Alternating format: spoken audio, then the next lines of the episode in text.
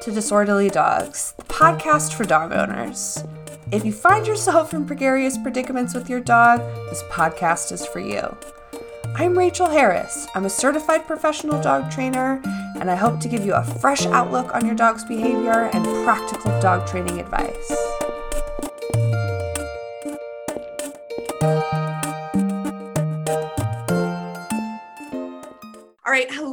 Everyone. Welcome back to another episode of Disorderly Dogs, the podcast. I have a pretty spectacular guest with me, um, and we're going to talk all about uh, medication, which I know is a very stigmatized topic. So that's why I got Sophie to join me because she's kind of an expert in that. So, Sophie, do you want to introduce yourself for the listeners and kind of tell them more about like your expertise in all of this?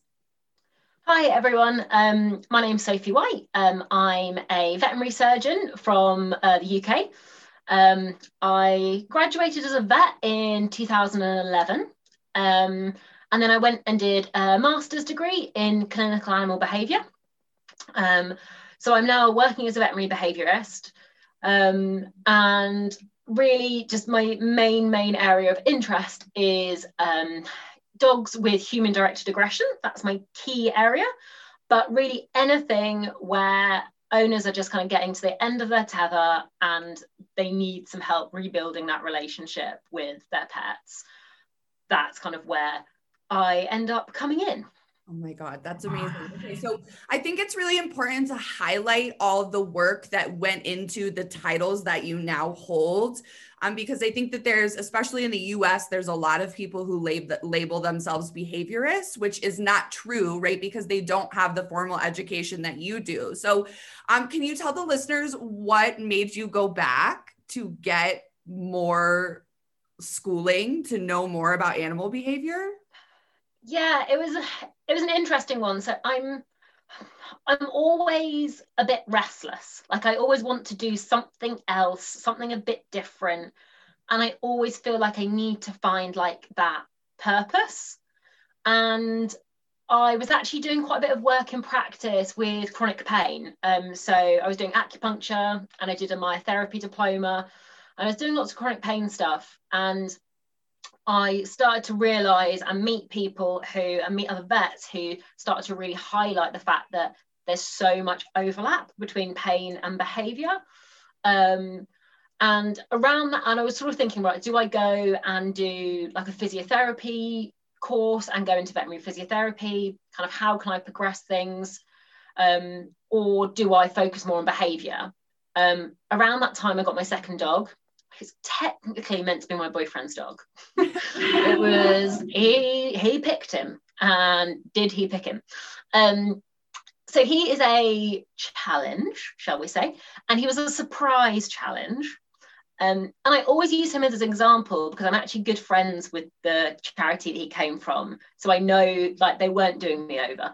Um, he just was not as was expected when he got into a home environment. So I had to learn quite quickly how to not get bitten. so um, I was really lucky that there was a trainer working at the practice that I was working at who gave me loads of tips and was like, right, okay, like read these books, do this stuff. Here's some basic how not to get eaten by your dog management tips. Um, and I realized quite early that I was, yeah, I had to learn some more. And I think once I started, I just got really into it. Um, and I also sort of thought like I should probably already know this. Like I felt like being a vet, I should know these things, and I had absolutely no idea what I was doing. Even with all the years of schooling you had already accomplished. Yeah, so we do, it's slightly different to the US, but we do five years. So I left, I graduated from sort of high school um, at 18, went straight into um, veterinary medicine degree and graduated at 23 from that.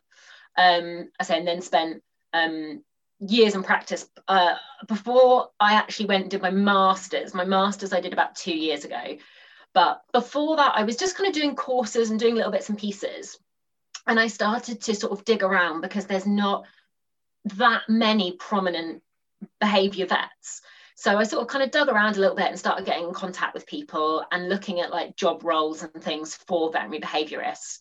And I kind of realized that I was going to have to go and do a master's degree um, to basically I wanted to be accredited with the right people. Um, and I think because obviously in veterinary you can't just say you're a vet, it's really important to have evidence based to what you're saying and to be able to show your credentials. And I wanted to do the same with behavior. So I realized I was going to have to go and do a master's. Um, and I actually then spent a year after that working not as a vet, just as a, a behavior and training advisor for a big um, dog rehoming and welfare charity in the UK, which was an amazing experience. Um, so yeah, so I've got sort of that backing education wise, and I say then I've had sort of a year in a kennel environment as well, which was amazing, and with a charity in the UK, which in my opinion accepts some of the most challenging dogs that will go into rescue in the UK.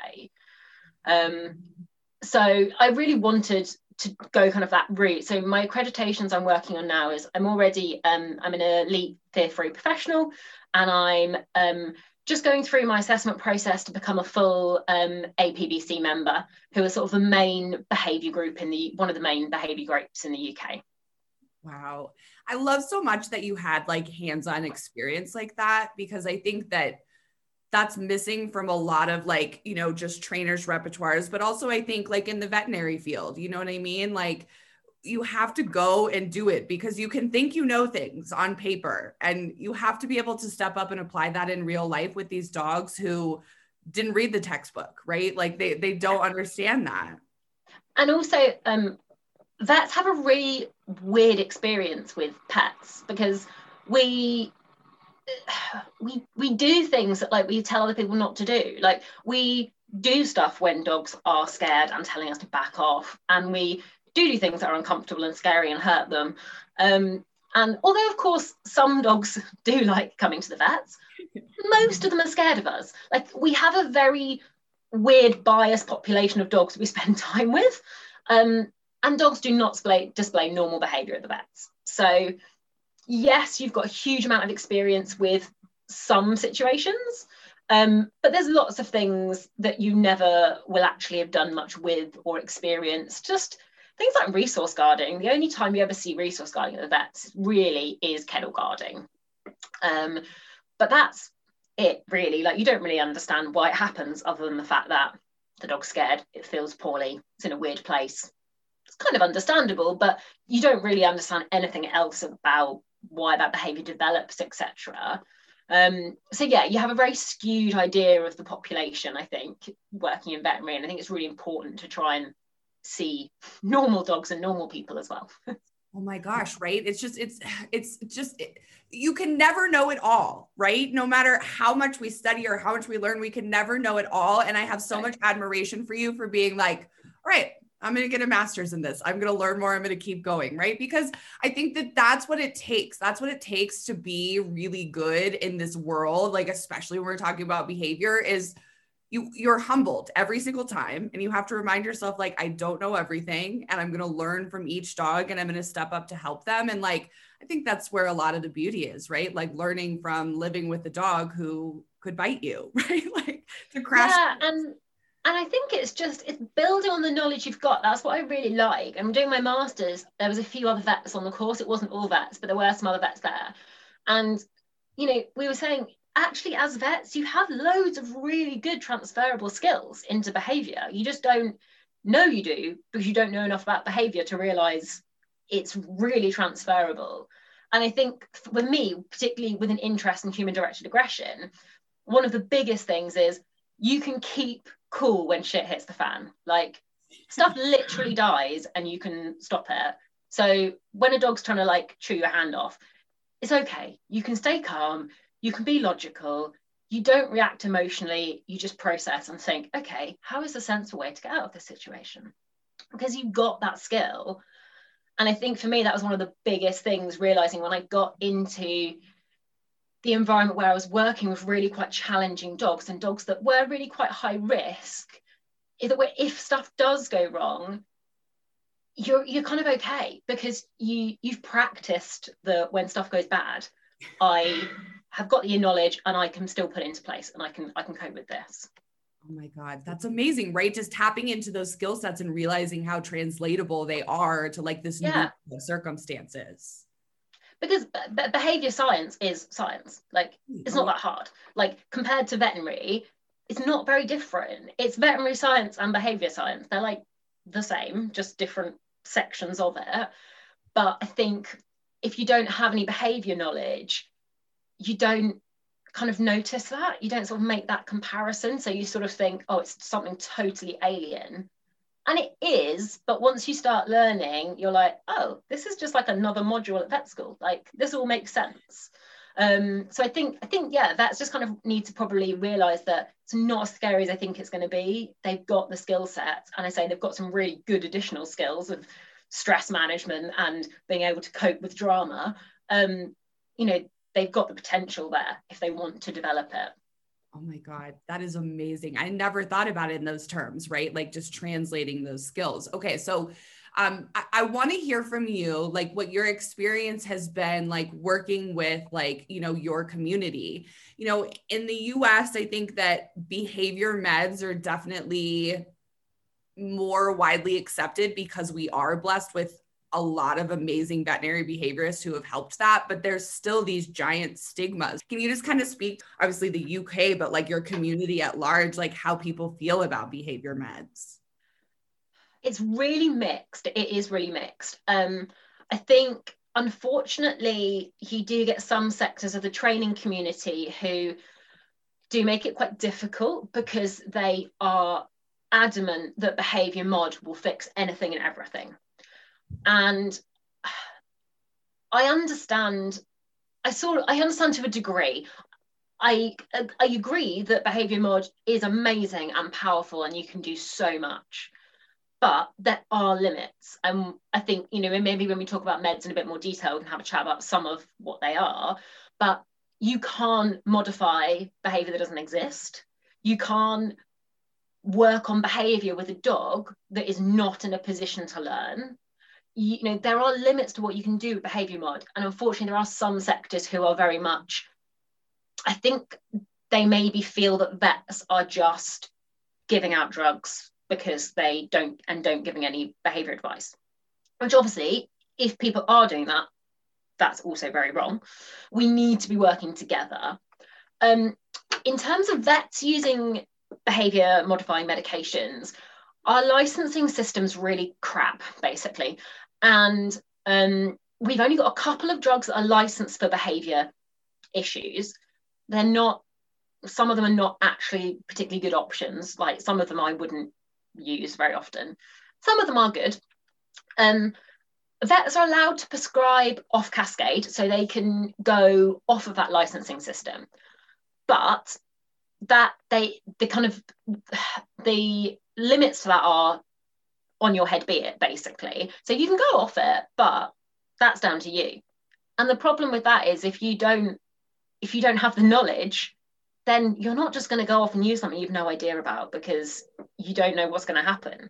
So because we don't get taught about it much at vet school uh, well at all really anymore i didn't anyway i think now maybe a little bit better. Um, lots of vets just don't feel comfortable. And in the uk um, anyone who's not a vet is not allowed to recommend medication.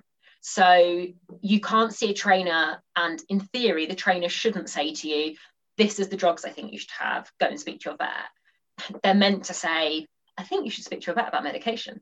Um, so I think what's really important is that you work together because the vets need the information from the trainers and um, the trainers need the vets to give the medication. Um, but I think it is a very mixed view. We do have, unfortunately, some people who just think, I think they think we're being a bit crazy. Like they're a bit like, why would your dogs need Prozac? Like, what, what, like, what are they worrying about? Um, and then you've got those who are just sort of like, you don't need it. If you just train your dog, you wouldn't have a problem. Um, so it is tricky, but it is improving. I'm definitely seeing like more referrals come to me where vets have actually tried stuff and they have used medications. Um, and even if that doesn't work, that's still really useful information for me. I'd rather people try something than just not do anything.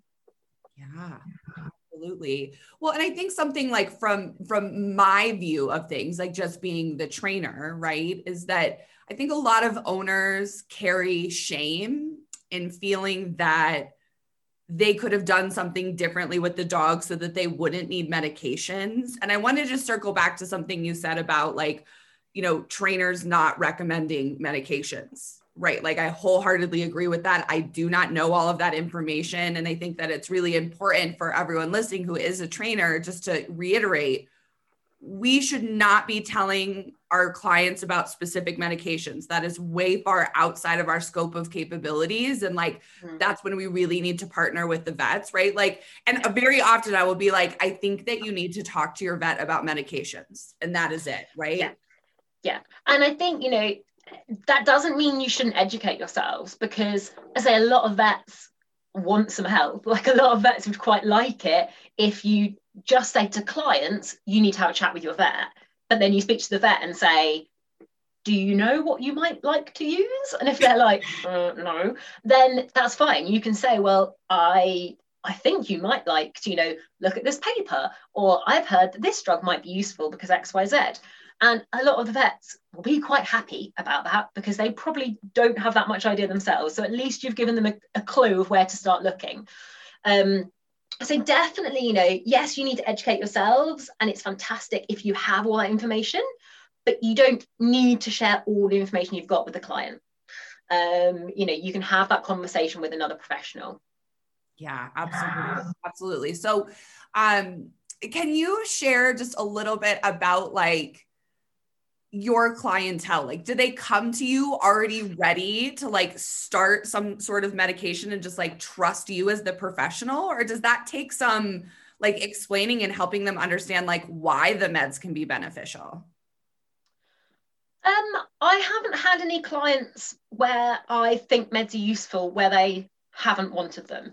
But I do think I have a biased population because I tend to get clients where they've tried maybe sort of the normal trainer behaviorist route. They might have been redirected back to the vets or they might have just given up and gone back to the vets and gone oh this isn't working. And then the vets quite often go um no i think you probably do need something. But i don't know what that something is. And i think if we're going to be doing something we ought to be doing that with someone who knows what's what they're doing. So quite often I get cases where they're quite up for it. Not not all my cases use behavior meds, but I think a higher proportion of mine do than many.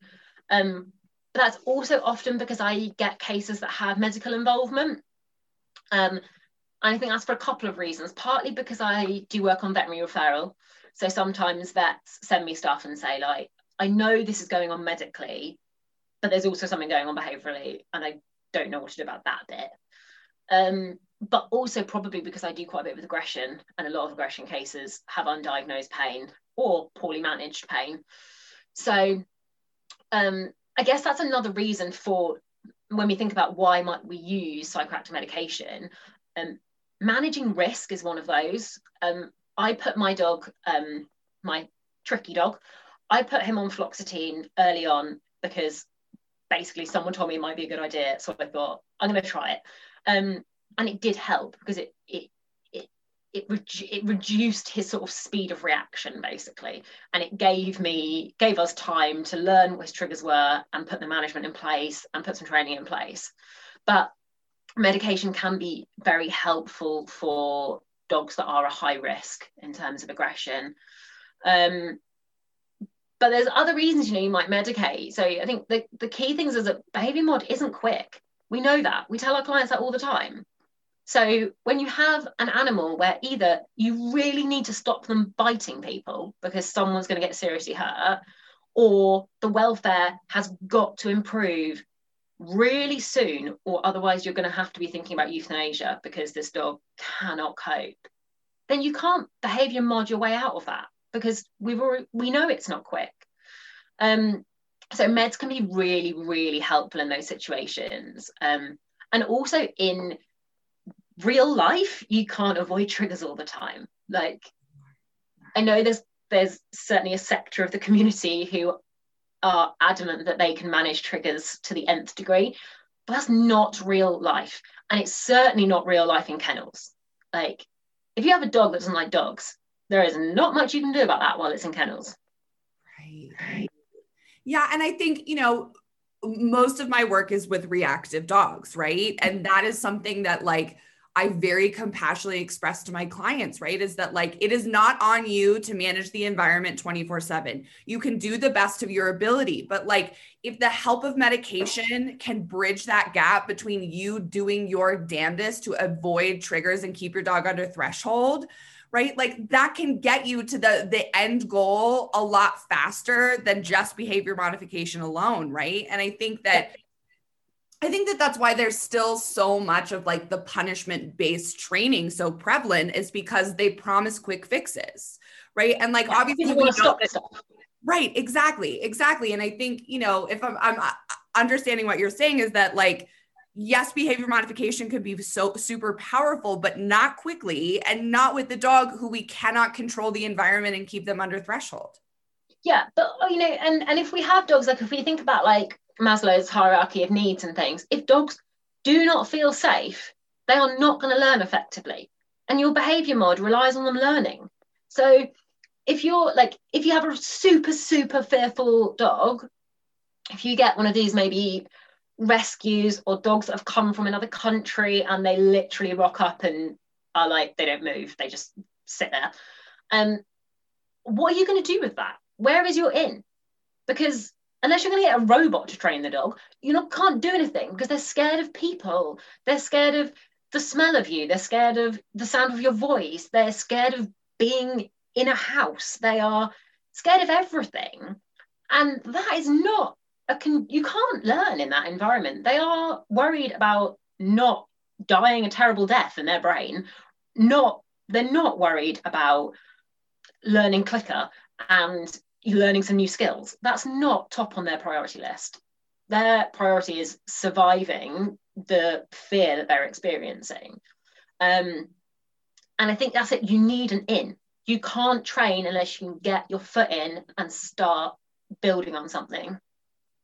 Yeah, no, and I wholeheartedly agree, right? And like I've had those clients over the years, whether it's the extreme fear or like they're literally a bite risk, right? That like without the intervention of medication, we never would have been able to do the training, right? Like the training was possible because of the medication. So I think just for everyone listening, this is just a really important conversation that, like, even if your dog doesn't need meds, that you can take to those conversations with other people, right? Like, our dogs don't deserve to feel extreme fear and us saying like it's okay we're just going to give them time and the training is going to work right when maybe that isn't the best route right away um, and I think that, you know, oftentimes as the trainer, I get called in because the dog has already bit several people, yeah. right? And the dog has already, they've already tried training and they've done all of this stuff. And like, I can't help them without the addition of the help of a veterinary behaviorist and medication, right? Like, and I know that. I think that as trainers, we have to know the limits of our capabilities, right? And that, like, I'm always very upfront about, like, I can't help you until you get that the support of a veterinary behaviorist first. Yeah, and I think you know it's not a reflection on your skill. It's not because you're not a good enough trainer. It's just because that's it's not how things work. Like, is that your dog is not going to be paying any attention to anybody's training if it is terrified. And yes, you can break down your triggers, but for some dogs, that it is just too much. You just cannot get that starting point.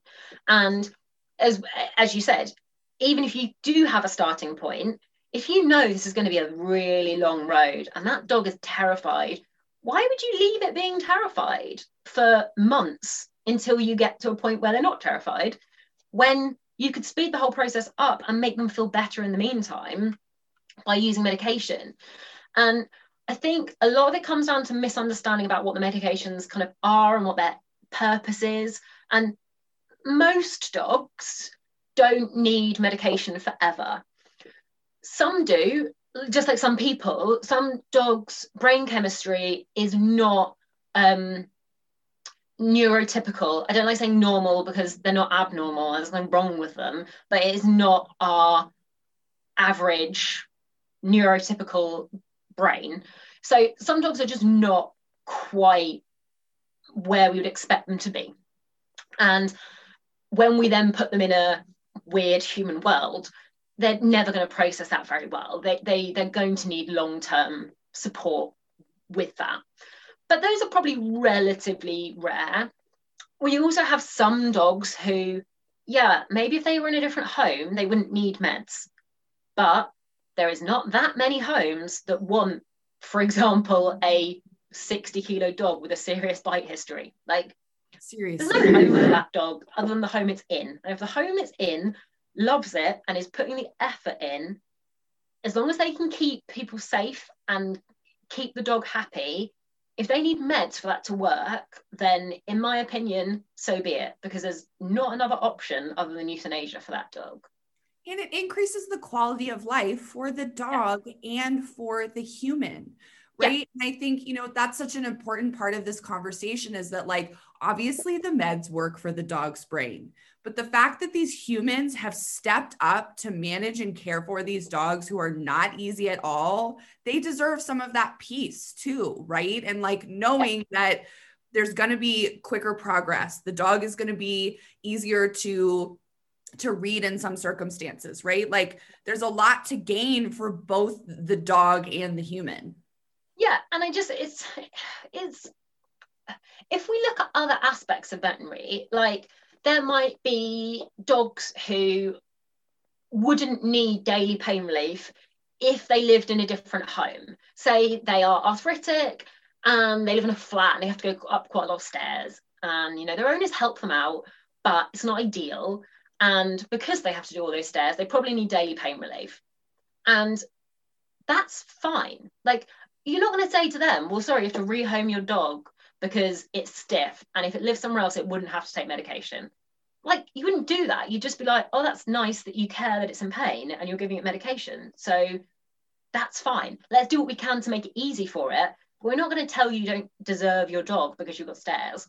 And we're not going to think badly of you because you want pain relief for your dog. Like, those are, it just doesn't make sense in my head why we see those as completely different aspects. If people want care for their pets and they are willing to put the time and the money and the effort in, then I think we need to support them in that. And that does mean that sometimes, you know, we have to guide them. Owners aren't going to know what they need, but they know they need something. And so, yeah, they might come to you and say, like, I get this quite a lot, as they sort of say, we just need to sedate him. And I'm like, no, no, no, no, no. You don't need to sedate him. I know you feel like you need something, and we can help you with that. You don't need to sedate him though. Um, because that is the common misconception is that behavior meds just sedate dogs. Like that is not what you should be using. There are a few old drugs that people used to use a lot, which were basically just sedative. But that's not what modern psychopharmacology is. And as you say, yeah, owners might come to you wanting that because they just want their dog to not be lunging around trying to bite everything. Um, and that's fine because how would they know?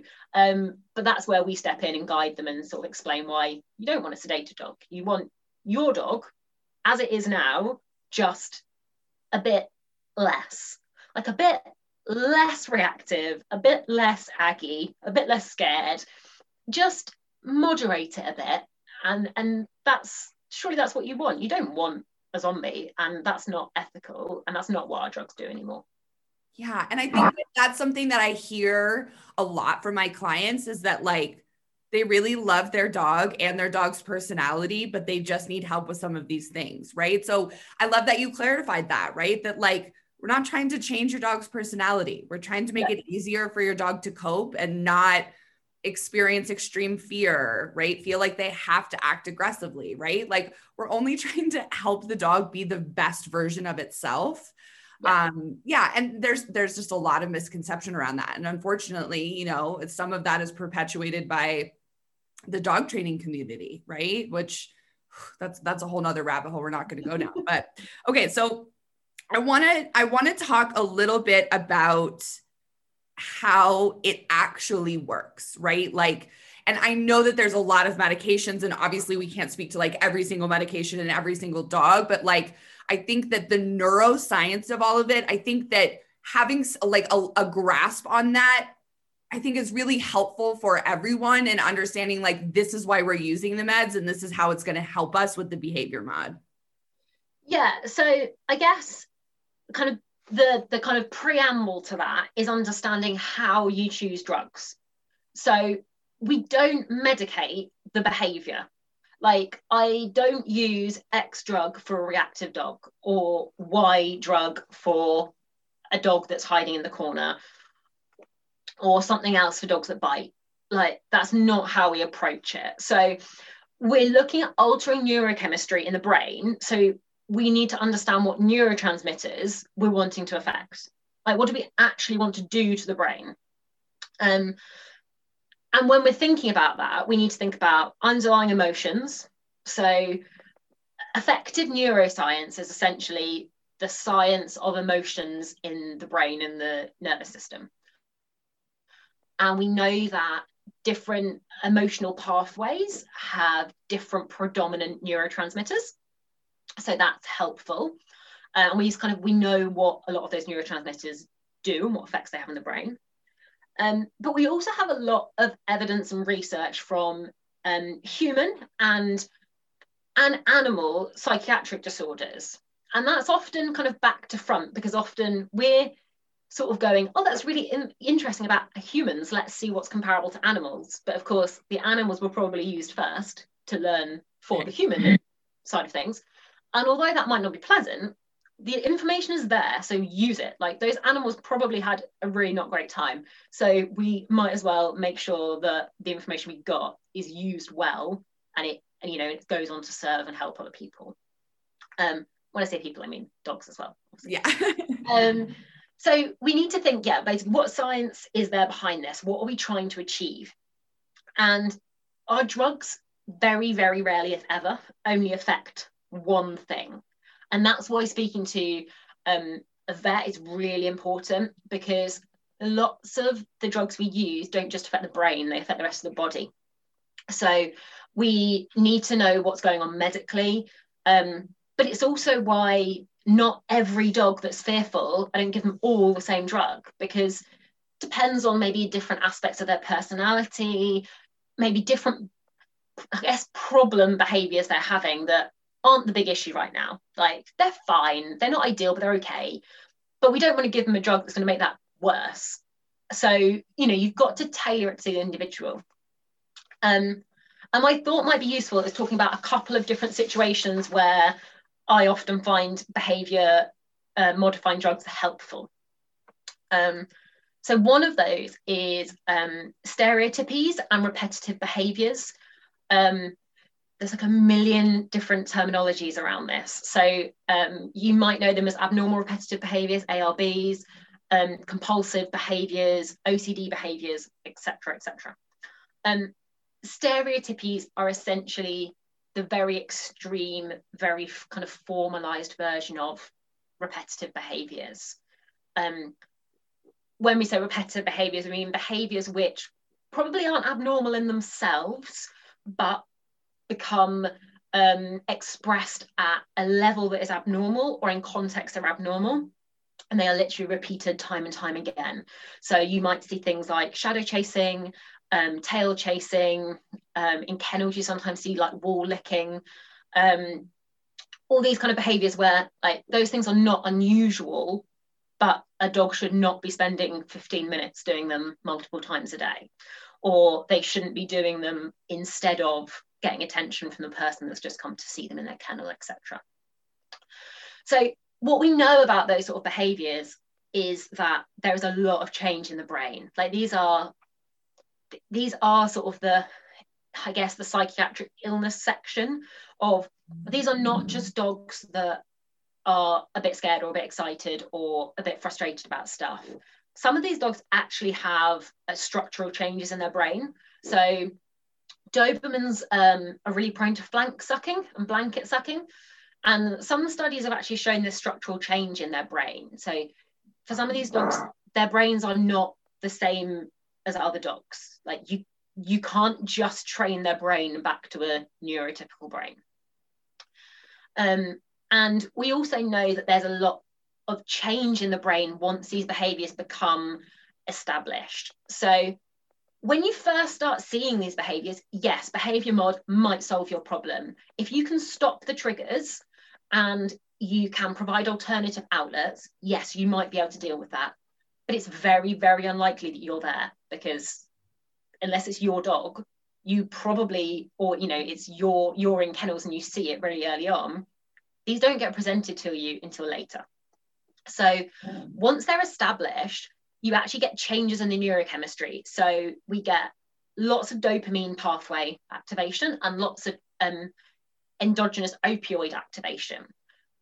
Basically, it's like an addiction. The more you do it, the more your dopamine and your opioids go up. And the more they go up, the more you do it. It's a cycle, and you just go round and round and round and round.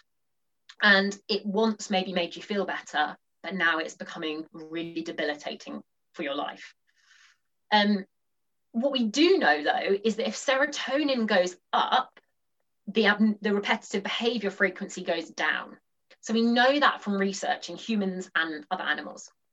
So with these dogs, we, we need to stop this behavior as soon as possible because it is psychologically very damaging. It stops normal behavior. But some of these dogs, I've seen dogs that have literally eaten part of their tail doing these behaviors. Like literally strips the bone down. They will cause themselves serious physical damage. And physically stopping it, so amputating the tails, they can't reach it, putting a buster collar on them, putting them in a small crate, is not appropriate. It's hugely psychologically damaging because they they still need an outlet for that behavior. They will just do something else. You put them in a crate, they'll probably start bar biting. If you, you know take Doberman's blankets away, they'll suck their side instead. They will find another outlet. So we can't stop it that way. We need to stop it sort of internally. Um, yes, of course, you can do lots of management in terms of let's make their lives less stressful. Let's try and help them with all these aspects that might be making it worse. But essentially, we need to increase serotonin because we know that increasing serotonin is going to help. So, two of the really common drugs we look at are um, clomipramine, which is a tricyclic antidepressant, and fluoxetine, which is a selective serotonin reuptake inhibitor. Both of these work, although they're different classes of drugs, they both work in a very similar way. They um, block the process where serotonin is cleared out of the synapses. So the synapses are like um, the little, I often describe it as about like having two beaches, like in England, we talk about like the channel, like between France and England. It's pretty close. And the synapses are like the two beaches either side and the gap in between. And you've got your ferries going backwards and forwards. And those are all your sort of neurotransmitters. And normally what happens is your ferry sort of sets out into the middle, that's your serotonin. And then once it's done its job, it gets cleared away, goes into port, isn't blocking anything up anymore. But what um, the serotonin reuptake inhibitors do is they stop basically the serotonin going into port. They sort of say, no, you've got to stay in the shipping lanes. So you get increased serotonin in that synapse. It, it doesn't get cleared away anymore, it gets left in there once it's been secreted. So our serotonin starts to go up in, in the nervous system. And with serotonin, its functions are the fact that it, it increases thresholds. So it actually makes you less reactive to things because your thresholds are increasing. Um, it increases sensory filtering, which again is really helpful in terms of triggers because you're actually just not going to be paying as much attention to every single detail about, you know, all the hugely overwhelming sensory overload you're getting in your environment. And it also imp- increases impulse control. So, again, for these behaviors where there is that, I say compulsive, it, arguably it probably it might not be compulsive because that's quite a human thing but where we've got these um, strongly motivated behaviors increased impulse control is really helpful. If that dog can just pause for a second and think okay have i got another option where your management and your training can be filling that gap? So with those essentially we need to increase serotonin. So we choose our drugs based on that. And we also know that from the research, there is a lot of evidence for using clomipramine and fluoxetine for treating repetitive behaviours in lots of different species. Wow fascinating just to hear how it works, right? Because like obviously I've seen it in real time with clients, right? But just like understanding. So okay, so um so the serotonin continues to build. Is that what what happens with the medication is that it continues to build instead of constantly flushing out? Yeah, and it will get cleared to a degree because nothing's like 100%. But yeah, basically, it kind of means you get more bang for your buck. Every bit of serotonin that's released, it does a bit more because it stays in there longer. And also, what then happens is you get upregulation of the serotonin receptors. So, because there's more serotonin, you need more serotonin receptors. So, your body makes more. So, then you're actually more sensitive, which is why it takes time.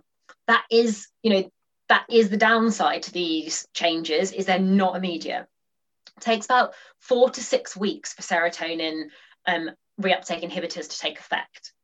And when we're talking about serious, serious welfare issues like these repetitive behaviours, these are cases where we may occasionally use um, certain types of sedative if we do not feel we can maintain welfare in any other way and we feel there's a good chance that they'll improve with the right when the medication kicks in um, but generally speaking if you can manage the environment well enough and lots of these dogs will have been doing this behavior for a long time before you see them. As long as they're not physically harming themselves, four to six weeks probably isn't that long in the time scale they've, they've been doing these behaviors. Um, but yeah, your brain starts to adapt and starts to become more sensitive to the serotonin. So you have um, an increased amount, but sort of functional amount as well. Like there might not actually be more molecules but your brain's utilizing it better and has a more uh, higher functional level. Yeah and like I think, I think the the pause that you described right where there's just a moment where instead of like reverting to the old pattern of behavior the dog has a moment to like think for a second yeah that is immensely helpful when it comes to reactive dogs i have yeah. seen it work time and time again right where you know, there's that one pause and the human has the chance to be like, here's your cookie, we're going this way and prevent this like huge explosion of behavior. Right. And like, I think that it's important that we remind everyone listening that like medications are not a cure all, right? Behavior meds are not a cure all. They're just a wonderful addition to making sure that the animal's needs are met and that the yeah. behavior modification actually has a chance to work. Yeah, and, you know, so like with repetitive behaviors, that has happened because of something in the environment. And that animal needs help to feel, to be in a different environment, to feel better about its environment.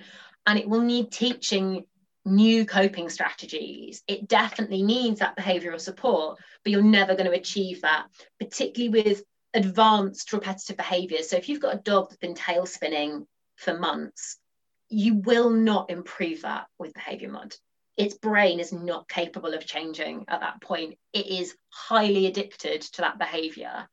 Um, so, yes, there's lots of other things you need to do, but they are not going to work unless you can actually help its brain just chill a little bit and not feel so driven to just do this behavior again and again and again. Um, because there's just there's no time if you're just chasing your tail all the time you don't have time to be thinking about doing anything else and you're certainly not going to be resting properly sleeping properly feeling like you're in a situation where learning is going to be quick and easy and, and a good process so yes you definitely need the whole package but i guess i think for me repetitive behaviors is one of those where i rarely do much other than management. I don't do a lot of training until the drugs are on board because those dogs are having a really tough time. Right. Yeah. And I think that timeline is important, right? That we're recognizing that, like, you know, there may just be a level of like, we need to give the dog time to the dog, the, the, meds a chance to like reach the brain and do what it needs to do before we're worried about any other intervention. Yeah. Sometimes I say you just need to take your time wait for things to work, change the management. Just giving people advice on how to manage it will still have a really big impact. Like management is hugely powerful. So you can still be doing loads, even though you might not be training, you can still be achieving loads just by telling the owners how to react, how not to react, etc. and just giving those drugs time to kick in, giving that brain a bit of downtime. Then, when they're in a better place, let's crack on and address those underlying issues that, that have driven that behavior. Yeah. Okay. So, can you speak to meds that maybe have a more immediate effect? Yeah, so um, my other example I was gonna I was gonna speak about, which actually is uh, good because they are super quick, um, was around hyperarousal. So what we I think again we have to sort of think what are we actually talking about? What's going on in the brain? So when we think about hyperarousal, we generally are talking about these dogs that are just wired, like they are ready. And that's really important because those dogs are also quite dangerous. You know, not all of them, but if you have dogs that have um, a propensity to utilize aggression or to become highly frustrated, if they are over aroused, they are going to tip much easier. And um, from a risk point of view, dogs that are hyper aroused and already have some um, history of utilizing aggressive behaviors they are not dogs you want to be doing a lot with because they're very, very difficult. Um, because essentially, when you are hyper aroused, you are in your fight or flight mode. Even if it's fun, like even if it's that you've been playing a game, essentially your stress hormones, your your adrenaline and noradrenaline are really high, and you're basically ready for a fight or to run off. And when you're in that state, you can't you can't really listen to stuff. Like that's when you know these dogs don't listen to known cues because it's not what their brain is worried about. Their body is ready for life or death fight or flight. Even though that probably isn't the situation they're in that's what their hormones are telling them. So like if you have dogs with aggressive tendencies and they get really hyped that's really dangerous because you can't probably use your cued behaviors to try and calm them down and work your way out of that situation. So we also see it in other situations as well. Um, I'm working with a dog at the moment that's got um, some neurological um, illness. So his brain tissue is actually shrinking. When you scan his brain, he's actually got deg- degradation of his brain tissue. And he has got quite abnormal behavior, as you can imagine. And he basically flips really quickly between like all his emotions. Like he'll be really happy and then he'll be really scared. And he doesn't really do anything in the middle. Everything is really intense. And his issue particularly is he gets super excited at going out for walk times and then he starts trying to attack his actual it's actually his best friend in the house there's numerous dogs but he always goes for his best mate and he starts chasing him around and pulling his hair and trying to pin him down um, and he's just too aroused and he then just redirects. Um, so with those situations, we need to look at okay, we basically need to reduce arousal. And what we mean by that is we need to reduce noradrenaline and adrenaline. We need to reduce those immediate stress hormones. So when we look at that, we then think, okay, what drugs have we got? So one of those is um, clonidine, and clonidine is an alpha 2 adrenoreceptor agonist and, uh, and an imidazoline, I can never say that one, imidazoline um, receptor agonist. Now, that sounds super fancy. Basically, what it means is it binds to these receptors in your brain, which are normally bound by um, noradrenaline. So you would think that would make it worse because you think, okay, well, you're just replacing the job of noradrenaline, which is what you're trying to reduce but there's a negative feedback loop. So what that basically means is once it's bound, or once your body thinks noradrenaline is bound, it sort of says, oh, okay, I've got enough because it's bound, so I'm going to stop reducing the amount that I'm secreting. So you basically trick it and you bind these um, drugs to the receptors, and your body reduces the amount of noradrenaline it's releasing. Um, and that causes a shift in what we call the parasympathetic and sympathetic nervous systems. So your autonomic nervous system is sort of your the bit of your nervous system that doesn't involve conscious thought and movement. It's things that affect your heart rate and your blood pressure, your stress responses. And parasympathetic is your sort of rest and digest half, and your sympathetic is your fight and flight half. So when we look at over arousal, we're really talking about too much what we call sympathetic tone and too little parasympathetic.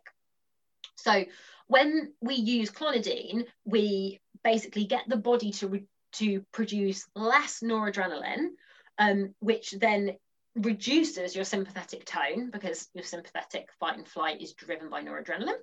And in turn, as that drops, your parasympathetic tone increases.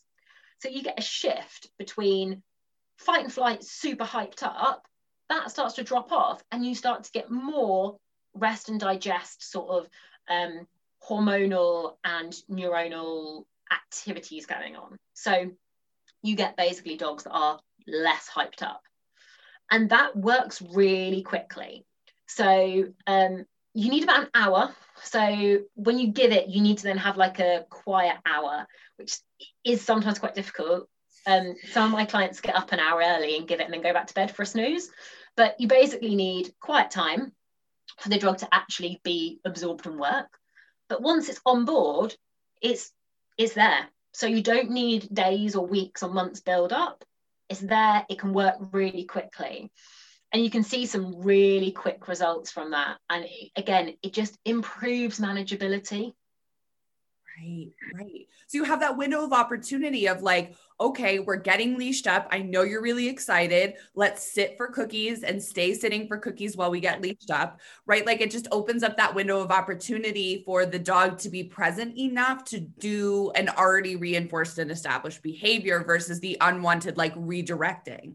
Yeah. And I guess it's that your dog is still going to experience peaks in arousal. Like, yes, if your dog gets hugely overstimulated, it might still start lead ragging, but you can actually stop it. You can manage that. You can do a scatter feed or you can engage them in something else, and their body kind of has the ability because it's not sky high. It actually gets the ability to sort of come back down and engage and be like, okay, I can still do this. Whereas before, some of these dogs don't seem to be able to like moderate it and it's just once they're up they are up and they are not coming back down. Um so yeah it just improves that and it enables you to actually put things into place um that then are going to help you.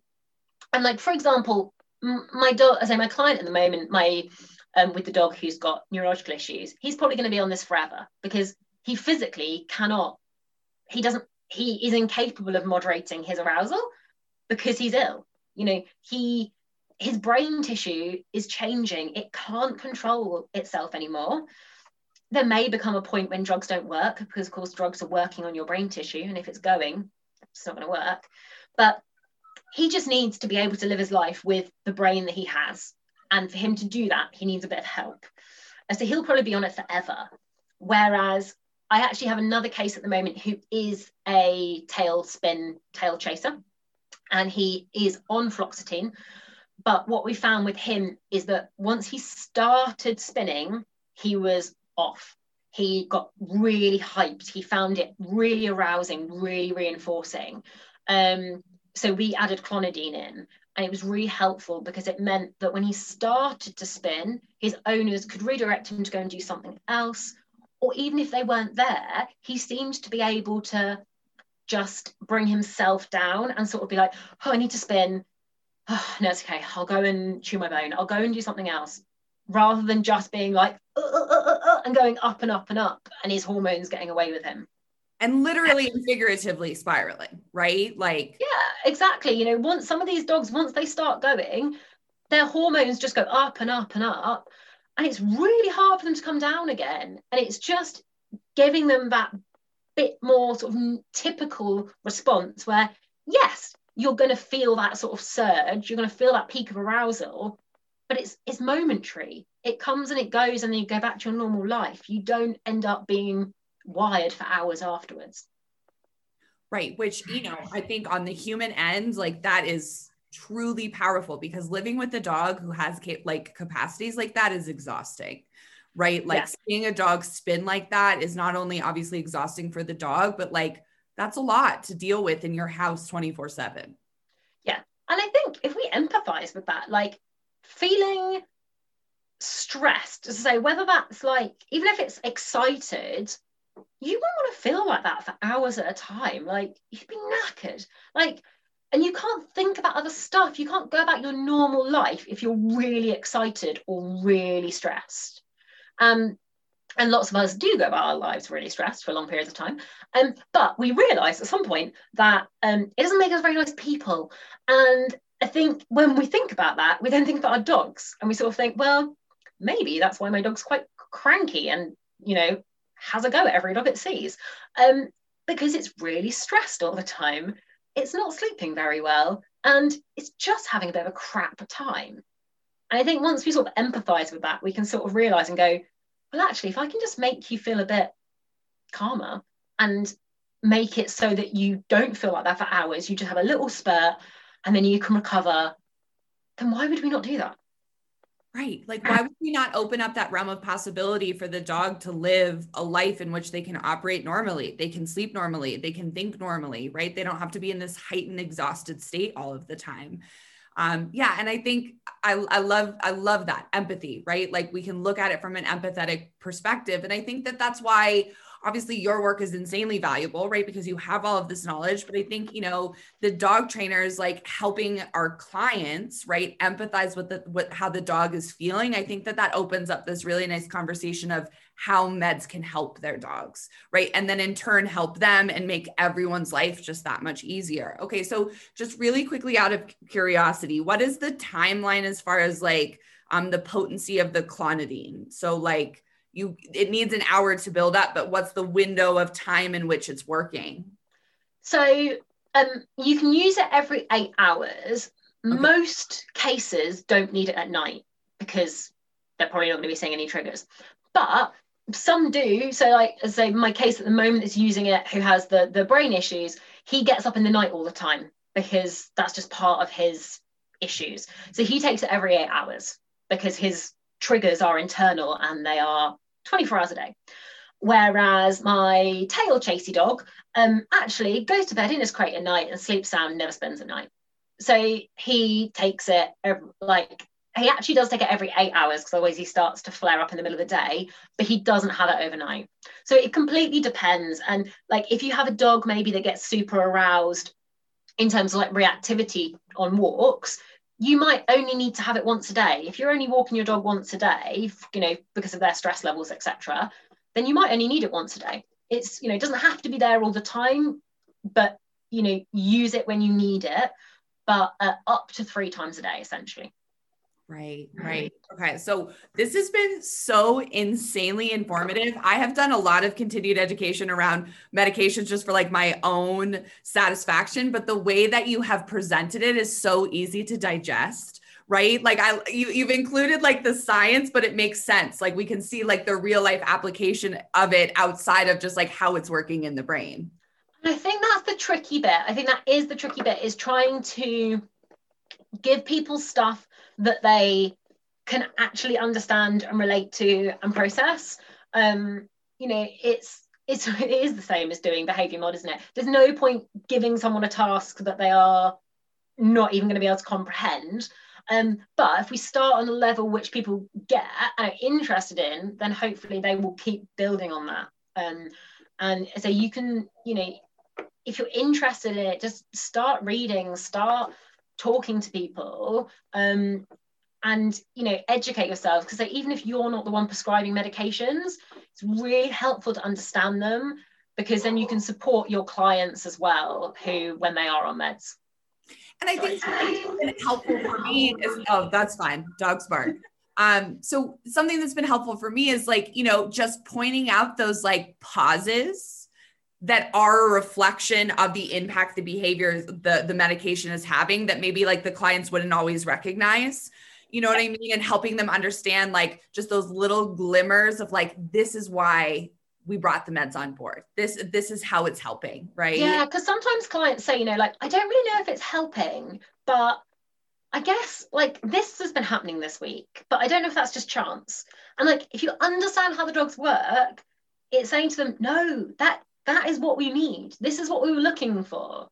Um, and once they realize that, it's like that's really empowering for them because they're like oh like it is working um but i think also the fact that behavior meds are not going to work first time with every dog but that doesn't mean it's hopeless there are lots of different drugs and you know like we've been talking about we are making educated guesses about what's going on in the brain I can't see what the serotonin level in the dog's brain is doing. You know, we're making educated guesses, and sometimes we don't get that right, and sometimes we don't see the response we're expecting. Or, like we mentioned, there's side effects, and for whatever reason, we decide this drug's not going to be suitable to continue. But there's loads of different options. You can always try something else. And I think it's just giving people the confidence and setting the expectation at the beginning that this is not going to be a magic pill that is going to solve all your problems. You're still going to need to do management. You're still going to do, need to do behavior mod. And you this might not be the right drug for you first time. We might need to change things. We might need to tweak doses, etc. But if you show them and explain to them what they're looking for, if they start to see any progress, that normally gets them hooked because most of these people have not seen any progress in their dogs for a long time. So if they see anything, they're normally on board and then willing to keep going and keep trying. Yeah, that's so good. Okay, so um, I, I want to wrap it up with what your advice would be for you know the the pet guardian who is going to just their regular vet right like do you suggest that they explain in great detail the behavior that they're seeing that they need help with like you know, I know that veterinary behaviorists aren't always accessible right away to clients and they're going to like their general practice vet. So do you have any advice as like the pet guardian, like the best way they can communicate what they need to just like their their general practice vet? I would try and set up a discussion between your trainer or your behaviorist and your vet because generally speaking, hopefully, your vets should um, acknowledge and appreciate the qualifications that your trainers and behaviorists have. It's another reason to be using accredited people so people can trust in their knowledge. Um, and they hopefully can explain not just what the behavior is, but why the behavior is occurring. So if your trainer can sort of speak to your vet and say, look, this dog is getting way too frustrated. We can't keep them under threshold their frustration's peaking, then that's causing a risk to the client. I basically need to reduce frustration while I work on XYZ. And hopefully, then either your vet's going to know, or you can sort of point in the direction of, I've read these papers, and this is where, you know, do your research, read journals, get evidence, use textbooks, and sort of say to your vets, well, you know, I've read here that like fluoxetine might help moderate frustration. What do you think? Do you think that would be suitable? And you know, if they don't know, then you can always ask for referral. I presume it's similar in the States, but you know, yes, you need to be referred to see veterinary behaviorists a lot of the time, but you can ask. If it's your dog and you need more help than what your vet can provide, just ask you know, vets can't do everything. You know, no vet is going to be able to do everything. I can't do spinal surgery or like do super complicated medicine management of really complicated like endocrine disease. That is not my forte. So, you know, you can ask for experts in that field. And I think if your vet understands what the problem is but realizes that they don't know how to help you with that problem, then hopefully they'll be willing to find someone who can help you with that problem. Yeah, absolutely. And I love that, right? Like it, it, it literally takes a village, right? And I think if we can yeah. all just collaborate, that that's the best recipe. Okay, so Sophie, for everyone listening, um, can you tell them how they can connect with you? Um, I love following you on social media and everything you put out, and I know a lot of um, my listeners will greatly benefit from following you. Yeah, so um, Instagram's my main socials. I don't do a huge amount else socials wise. So that's um, veterinary underslash. Was it? What's it called? Underscore. Was it? Underscore. Yeah. underscore. um, vet, so on Instagram, that's veterinary underscore behavior um, with a U because we're funny here in England. Um, underscore support. So veterinary underscore behavior underscore support. Amazing. Okay. And then I know I have a lot of listeners in the UK. If they were interested in working with you, what's the best place to contact you? Um, if you go to my website, um, so that's veterinarybehavioursupport.com. no gaps or anything in between, then um, you can find all the information um, there. Actually, with the COVID situation at the moment, I'm doing a lot remotely. So my areas that I cover are greater. Um, so yeah, go on there, have a little look. And even if I can't help you, I've got lots of colleagues that I'll probably be able to put you in touch with. Amazing. Okay. Um, and I'll be sure to include links in that in the show notes, everyone, so you can find her very easily. Sophie, thank you so much. This has been so informative. And I know that my listeners are really going to dig all the info you've given them. Super. Thanks so much. Thanks for tuning in. I hope you enjoyed the show. If you'd like to learn more about how you can connect with me for training, you can go to my website, agfdogtraining.com. If you'd like more training inspiration and insight, you can follow me on Instagram at a good feeling underscore NCO. If you'd like to become a member and support the podcast, please check us out on Patreon. You can check us out at patreon.com slash disorderly dogs. Be sure to subscribe to this podcast so that you don't miss out on any future episodes. And if you really like this podcast and you want to go above and beyond for me, you could leave a five star review over on Apple Podcast to help more like minded individuals find us.